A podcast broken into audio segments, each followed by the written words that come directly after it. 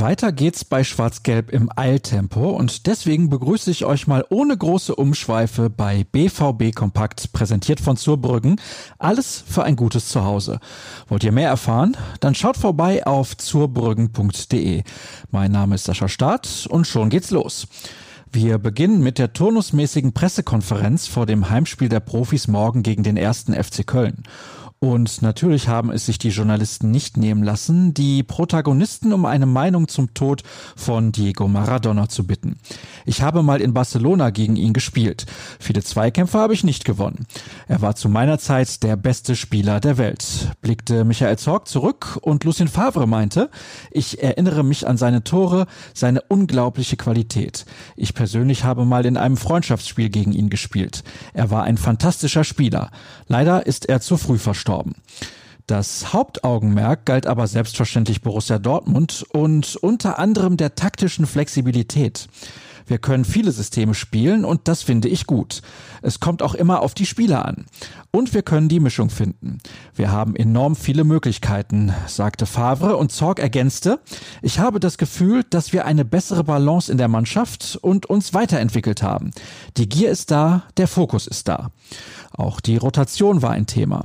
Es ist wichtig, dass wir wenige Verletzte haben. Wir sprechen mit dem Konditionstrainer und mit dem Doc. Es ist für alle eine große Aufgabe, nicht nur für Dortmund. Aber zwei bis drei Spieler werden vielleicht alle Spiele machen, deutete der Schweizer Trainer an. Einer davon könnte Erling Haaland sein. Der Norweger ist der große Gewinner in der neuen Liste der Marktwerte. Die wird regelmäßig vom Portal transfermarkt.de erstellt. Ein anderer Borusse ist der große Verlierer. Dennoch stellt der BVB erstmals zwei Akteure, die die 100 Millionen Marke knacken. Die komplette Liste findet ihr auf unserer Internetseite. Die Schlagzeile des Tages war gestern aber sicherlich die bevorstehende Rückkehr von Jürgen Klopp. Er wird nämlich an seiner alten Wirkungsstätte auf der Trainerbank Platz nehmen. Wie zunächst der WDR berichtete, wollte der FC Liverpool sein Spiel beim FC Mütjeland nicht in Dänemark austragen, weil dort den Spielern eine Corona-Quarantäne droht.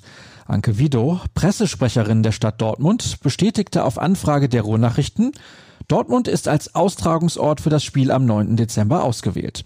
Eine offizielle Meldung der UEFA steht allerdings noch aus. Marvin Hoffmann und Jana Klü haben die Details für euch zusammengetragen. Jana war auch beteiligt an einem ausführlichen Interview. Zusammen mit Kevin Kiska hat sie im Stadion die Sängerin Jo-Marie Dominiak getroffen. Das dortige Weihnachtssingen fällt in diesem Jahr bekanntermaßen aus. Dafür gibt es eine CD. Unser Stern leuchtet in schwarz-gelb, lautet der Name eines Liedes. Das Ganze bieten wir euch sogar exklusiv im Videoformat an.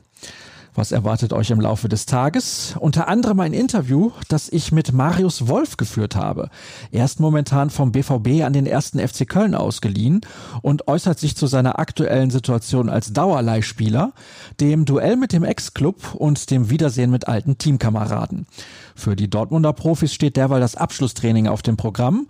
Außerdem starten wir unsere Vorberichterstattung mit Hinblick auf den Kick morgen gegen den FC. Und das war's mal wieder von mir. Ich entlasse euch aber nicht ohne die üblichen Hinweise. Nutzt ruhrnachrichten.de oder alternativ Twitter. Dort bringen wir unter rnbvb unsere Berichterstattung unter die Leute. Mein Handle lautet Start. Genießt den Start ins Wochenende. Wir hören uns. Tschüss.